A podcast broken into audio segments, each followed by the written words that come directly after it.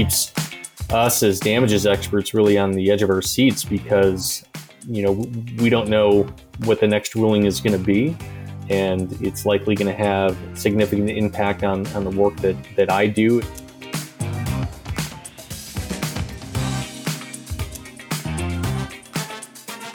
Welcome to the Mintz Levin IP podcast, exclusive rights. I'm Drew DeVoogd. I'm a partner here at Mintz. I'm joined today by David Dusky, who's a, a director at BDO, along with my partner at Mintz, Dan Weinger. This is going to be the first in a two part discussion regarding some interesting topics related to patent infringement damages. The first that we'll address today is regarding large damages award, and we'll get into some more granular topics in, in the second part of uh, this two parter. But I want to start by welcoming Dave, who, as I said, is a director at BDO. Um, thanks for taking the time to join us today, Dave. If you could uh, introduce yourself briefly and tell the listeners who you are and what you do, that'd be fantastic. Sure. Thank Drew. Like you said, my name's Dave Dusky. I'm a director at BDO in BDO's advisory practice. And specifically, I lead BDO's national intellectual property consulting practice. So the focus of my work is serving as an expert witness in intellectual property uh, litigation matters, where I am tasked with uh, quantifying the economic damages associated with the uh, alleged infringement or misappropriation and providing expert testimony via deposition and or at trial or arbitration. Great. So as I mentioned when we started spinning, you know, we had a, a back and forth before we hit record about what we thought would be interesting to talk about today. And and foremost in my mind, you know, as underscored by the the recent huge ring the bell verdict out of the Western District of Texas and the VLSI versus Intel matter, this seems to be an exclamation point in what looks like a trend in in big damages numbers being issued by uh, juries in, in district court cases. So we're interested in, in getting your perspective and thoughts on what may be underlying that trend. You know, we've seen some in the hundreds of millions, if not billions of dollars. I think the the Intel number was 2.2 billion, right around there. Sure. Well, I think that there's, you know, a few different reasons why we may have seen now an uptick in larger jury verdicts. The first, in my opinion, I think relates to the influx of litigation funding in patent litigation. So now patent owners, specifically non-practicing entities or, or smaller organizations have access to capital and resources to be able to pursue litigation here in the U.S as you all know, that you know, my understanding is the average cost to to bring a patent litigation to trial is about five million dollars, and a lot of patent owners, although they may have strong patents and strong infringement contentions, just don't have the resources to be able to properly, you know, litigate a case and, and bring it to trial. And now with access via litigation funding, I think it really opens the doors and allows them to, you know, litigate against the big Fortune 50 companies, you know, in the world in patent litigation. And it's more likely now that those cases may proceed all the way to trial. Whereas prior to that, maybe patent owners, you know, for various reasons wanted to settle the dispute because obviously ongoing litigation costs and, and the risks associated therein. So I think that's, that's one reason. Another reason I think has to do with the damages case receiving much more emphasis at trial. It's much more becoming an integral part of the theme at trial for plaintiffs and patent owners. You know, I, I, think before you would see damages really only come into play at trial through one or two witnesses at the very end of the case. Now you see the theme of damages coming in through opening statements, through multiple witnesses at trial. So fact witnesses, damages experts, licensing experts, closing arguments. So juries are much more in tune with damages as perhaps they otherwise would have been uh, maybe you know five or ten years ago. So those are a couple reasons. You know, one other one that comes to mind, uh, I think, is sometimes accused infringers do themselves a disservice at trial by asking for what I would consider to be a de minimis amount of money or what they believe the appropriate amount of damages are.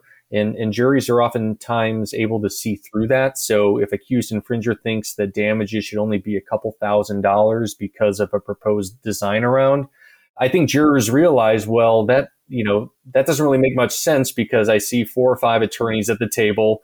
We've heard how much you've paid experts to be here to testify today. So why are you continuing to litigate this case when it's costing you much more than what you think you know the damages are? So you think it's uh, the you think it's something in the way of the split the baby corollary where you know the yeah.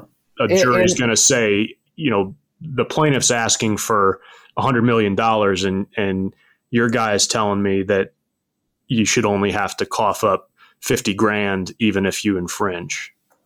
Yeah, I think that is really dangerous. And you know, in my personal point of view is if I'm sitting on a, a jury and, and, I'm tasked with determining damages, that means I've already found infringement. So I already found that the defendant engaged in some level, uh, you know, of a, of a wrongful act or infringement. So I think the odds are stacked up against the defendant at that point, hoping then that the jury, despite finding the defendant kind of being the bad guy to then side with the defendant's own expert as to what the appropriate amount of damages are. It's kind of unfair to the defendant. Not that I'm ever trying to be fair or unfair to one side or the other, but doesn't it seem a little unfair to the defendant to say, why are you spending so much money defending this thing if you think it's only worth 50 grand? Because they're being threatened with $100 million. like they still have to vigorously right. defend And, and I think that there's some rational responses to that, especially when you're dealing with high tech companies that are just targets for patent infringement lawsuits, right?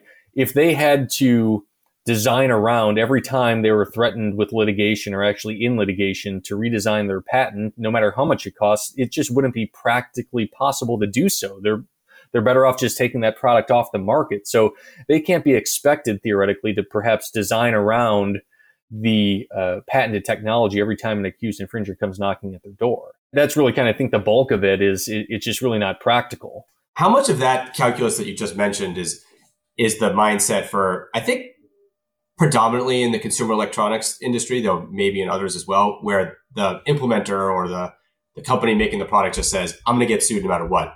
So I'm going to make what I make and I'm going to factor into the my cost of doing business. That's right. It's a t- it's These, a tax, the infringement yeah. tax, right? But it, it's a it's a market inefficiency because it's making companies with patents go after you in this time delay structure to get paid, while the company who's implementing infringing the patents has just factored that in as a cost of doing business, passing it on to the consumer. Right. That makes sense. I mean, obviously, I'm not a lawyer, but I would think maybe companies with that mindset may may face some willfulness allegations, maybe in findings where they kind of know that they, they may be infringing and, and still do it anyway because they're just viewing it as as a tax. So that may not be the the best strategy. And I would think that Intel, for example, views a, a $2.2 billion verdict as, is quite a high tax.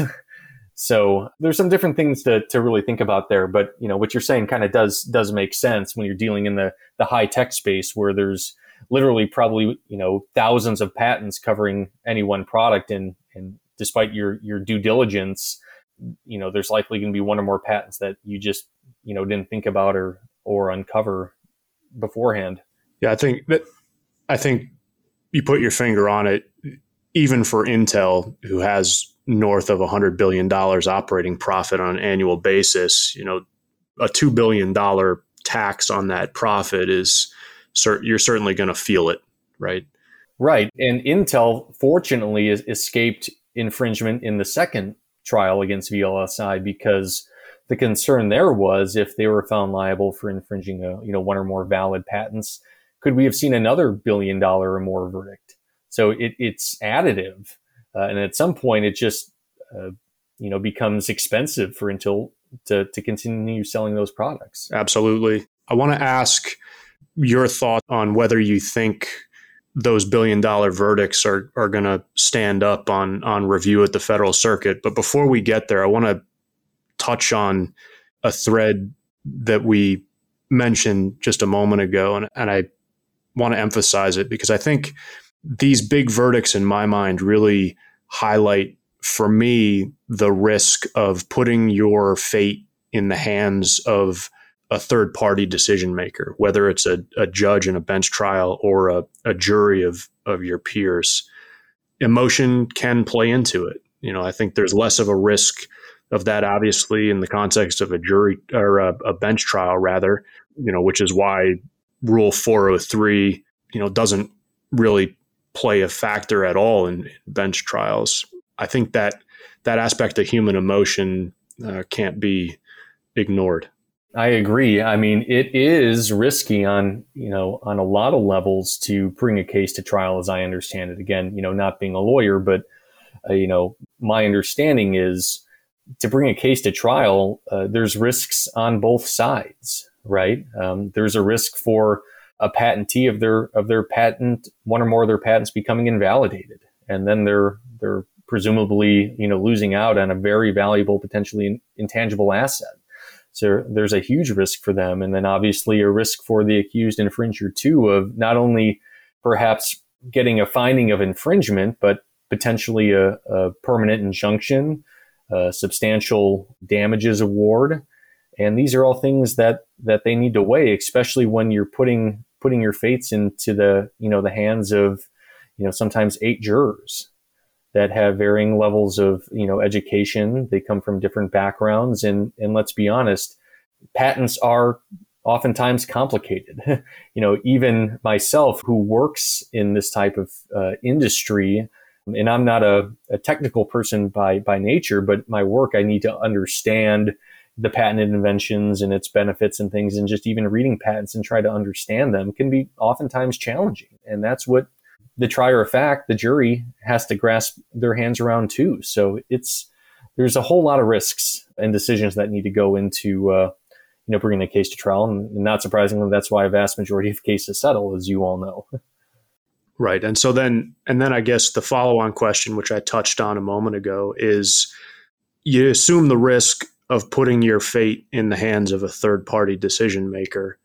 You get a huge number hung on you in terms of a, a jury award, damages award. What next? You go to the federal circuit. You know, I, I, we often talk as litigators, patent litigators, about you know the in district court. If you get a a nine figure jury award, you're basically going to have to go through en banc review at the Fed Circuit in order to collect on it. If not, you know certiorari at, at the Supreme Court. So, what's your sense of of how the Fed Circuit is treating these uh, larger damages awards these days? Well, I I think they they treat them the same way theoretically as any other uh, damages award that's kind of a, appealed to them, right? Because my understanding is is it has to you know the evidence put forth you know, at trial for damages has to be consistent in line with the relevant case law.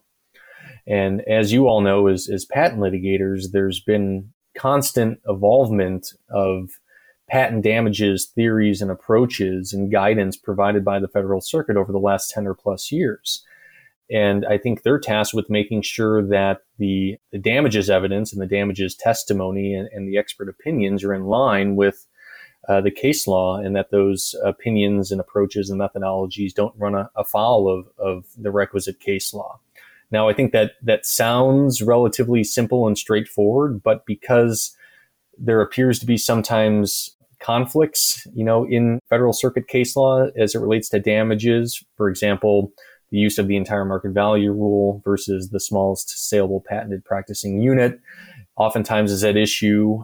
The apportionment requirement is the focus of uh, I'd say almost every single you know uh, patent trial for damages, uh, whether the damages were ap- appropriately apportioned and reflect the incremental value that the patented invention provides to the product as a whole.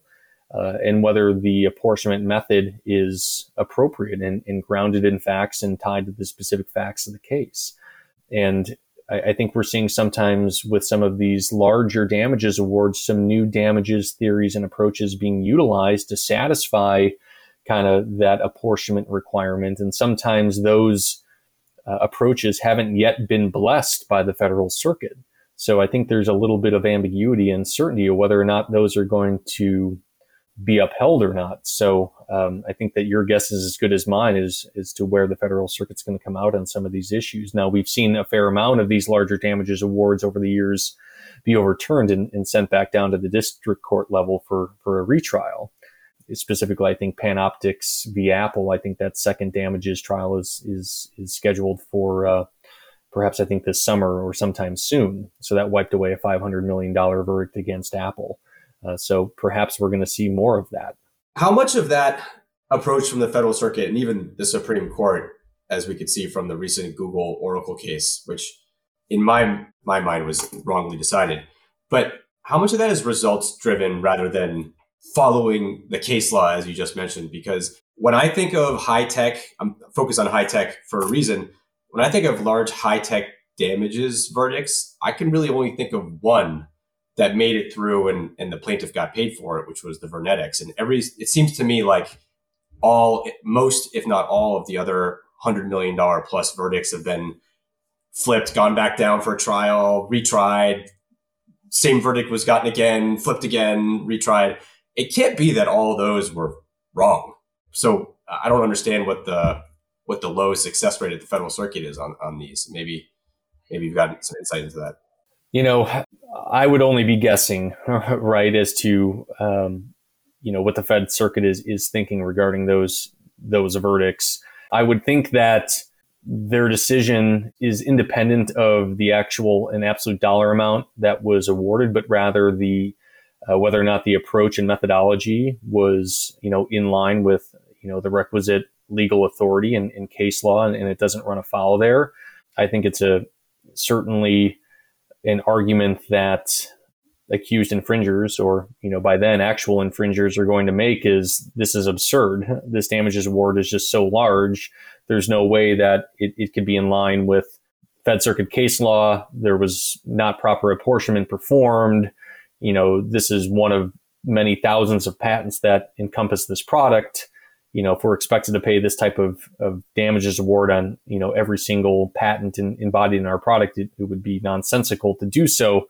So, you know, it, it's hard to say, to be honest with you. You, you all as litigators may have, you know, better insights there, but I think it depends on, on the facts of, of each particular case and the damages model that was used and presented at trial to derive those, those large figures and whether or not that's uh, supportable by the case law. Well, right. You go all the way back to, I think it was 2009 when Judge Rader and the Fed Circuit chopped Cornell University's verdict against HP by two or three orders of magnitude. I think they went from 185 million down to 40 or 50.